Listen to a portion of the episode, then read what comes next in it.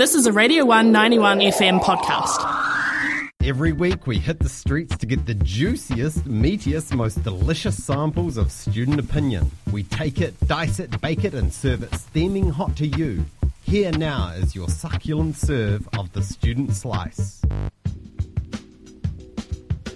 Oh yes, it's time for the student slice here on the One Radio one ninety-one F M. I have asked five different students who just so happen to be Radio One volunteers, staff or interns, five important questions across this week. And here is question number four, followed by their answers. So this question was to do with uh, the ongoing situation in Afghanistan.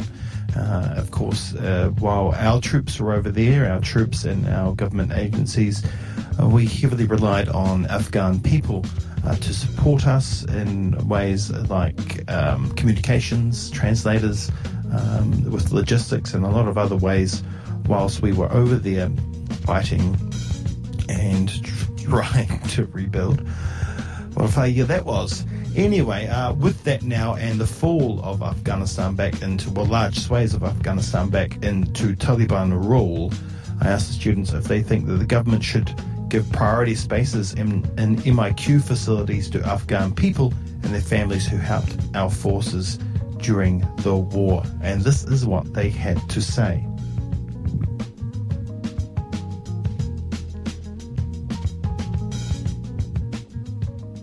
Yes, but I say that yes with a disclaimer that I'm definitely not educated enough to give like an in-depth, in-depth explanation as to why. I just think New Zealand has to do what we can as a wealthy country in the world, uh, regardless of actually those people's engagement with us or not. I think so. Like, especially like they helped us. We might as well repay the favor back. Um, I, I'm very also like torn with some of this stuff, like uh, spacing for other people, especially those at high risk as well that have, might be infected.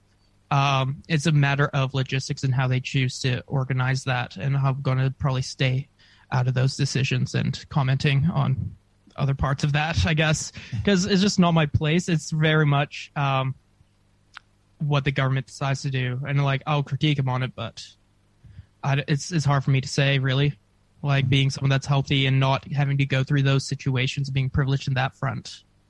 Yeah, it's it's hard one to say because it is needed, those kind of spaces for these people that have going through this total upheaval of in their country. So definitely, I think I'm not too well educated on the subject, but if the New Zealand government has put these people in this position in Afghanistan, then they should be responsible for helping these people to get out and get into these, you know, M I Q.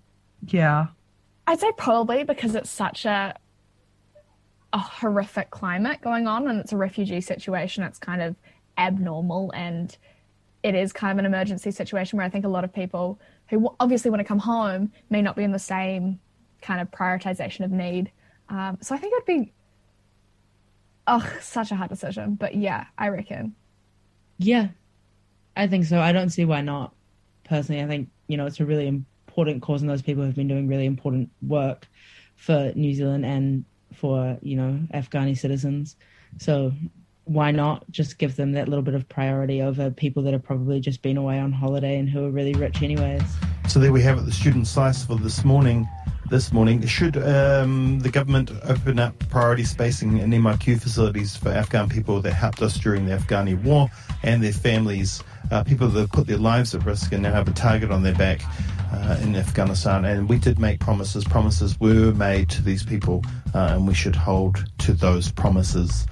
All right, join us again tomorrow morning for another succulent slice from the student body, your peers, here on the one ninety-one F M.